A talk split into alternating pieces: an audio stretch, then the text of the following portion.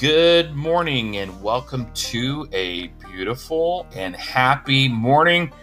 And we are going to talk about happiness on today's podcast. So, what is happiness? Can you define happiness? Let me ask you are you happy? Can you truly say that you are happy? Is there a time that you've been very happy? Well, the dictionary defines happy as feeling pleasure and enjoyment because of your life or situation, showing or causing feelings of pleasure and enjoyment, pleased or glad about a particular situation or event. Let's take a look at our lives. Take a look at your life, not the pains or the sadness of the past, but the good times and wonderful memories. Maybe the day of your high school or college graduation, true love, your wedding day, the birth of your child, the anticipation of Christmas on Christmas Eve as a child or maybe even as an adult, holidays with family and friends, or watching your kids laugh, learn, and play, the embrace and laughter and smiles of your spouse or your girlfriend or your boyfriend. Uh, maybe that job promotion, right? The new job or obtaining the career you always wanted. The bonus or a victory of a large sale or a big raise.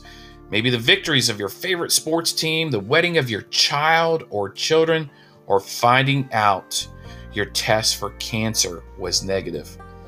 Look, each of us, each one of us, have a lot to be happy about. I'm confident each of us can count our blessings and begin naming them one by one, no matter how small they are. Do me a favor, try this for a few days or a few weeks. List them down and then post them on your refrigerator. Then recall them and be thankful for them. We all have things to be thankful for.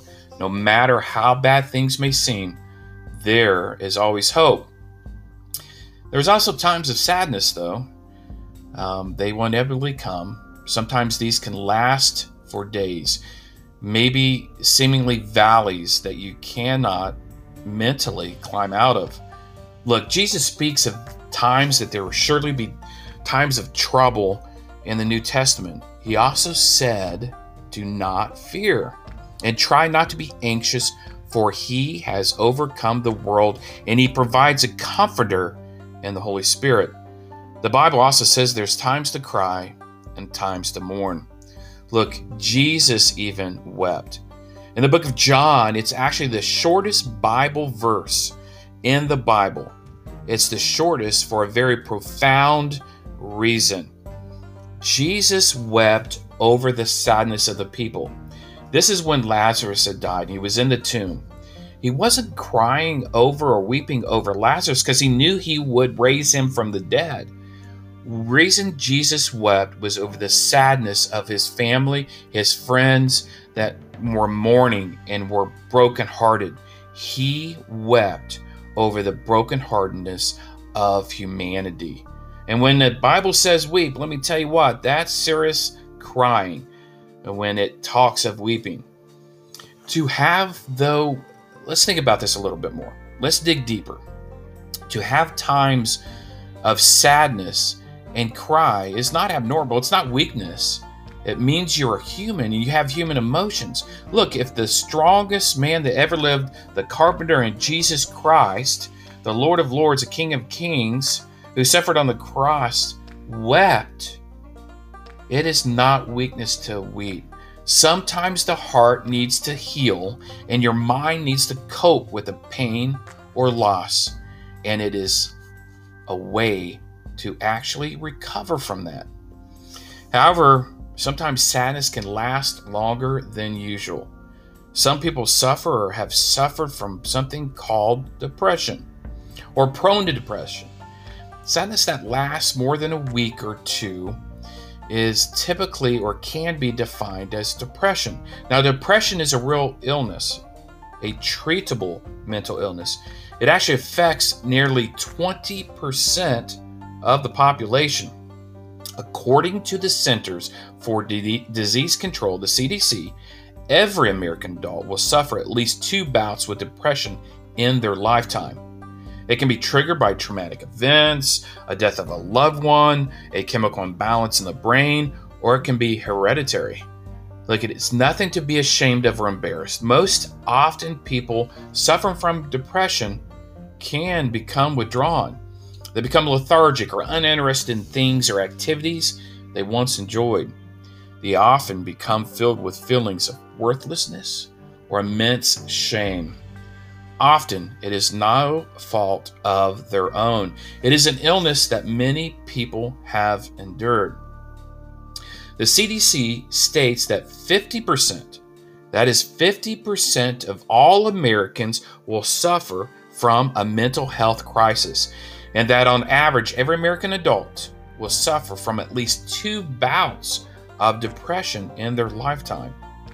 Anxiety is actually the most common mental illness, affecting about 40 million American adults 18 years or older, 18% of the American population. Major depressive disorder affects about 14.8 million American adults, or 6.7% of the American population. Post traumatic stress disorder, commonly known as PTSD, affects 7.7 million American adults. 5.7 or 2.6% of Americans suffer from bipolar disorder. Obsessive compulsive disorder actually affects about 5 million American adults. About 1 in 20 individuals live with borderline personality disorder. Now, these statistics are taken from NAMI, Psych Central, DBSA, the CDC, ADA, a lot of credible organizations. Now, keep in mind, though, that these statistics are from those that actually seek help and obtain a diagnosis. Imagine what the numbers might be with those who don't seek help mental illness is now be called, is being called the silent epidemic. So why is it being called the silent silent epidemic? Because there's still a stigma associated with it. There's still potential discrimination, uh, pass up for promotions, or being shunned from family or friends. Look, the good news is that mental illness, though, can be treated and recovered for mental many with mental illnesses not only possible, it occurs. With the stigma, though, associated with depression and other mental illness, often people don't seek help, like is shared, often because of fear of being outcasted, to even shunned to the, stigmatization associated with mental illness. Look, this stigma needs to stop. Stigma is caused of the lack of education knowledge, wisdom, and empathy about mental illness. If you or maybe someone you know is suffering from depression, anxiety, or activities or lack thereof interfering with normal activities, or know someone who is, look, ask for help. Or if someone you know is suffering or showing long periods of sadness extending more than a week, help them get help. Don't wait. Talk to them and by all means, listen to them. Often, an empathetic and caring ear can go a very long way. There are many resources of help, and in America, it is now affordable to seek help for mental illness. And there is no dollar amount that is too much to help someone with depression and even possibly save a life. No matter how hopeless you or someone you know may feel or think their situation is, look, there is hope and there is treatment. The other good news is that Jesus Christ also offers that hope. He took upon all of our sins and all of our mistakes. He told us to cast our burdens upon Him, seek Him, and know and understand His hope written in His Word and seen in the beauty of creation and the life that you have or could have. If you are saved and know that hope, tell others. Look, don't delay. God is stronger than a stigma or a person's mental health challenges. And once the clouds clear with research, education, treatment, or therapy, you or this person will realize there is also many reasons to be happy, that there is recovery, and you or this person doesn't have to live in the darkness. How about you? What are you happy about?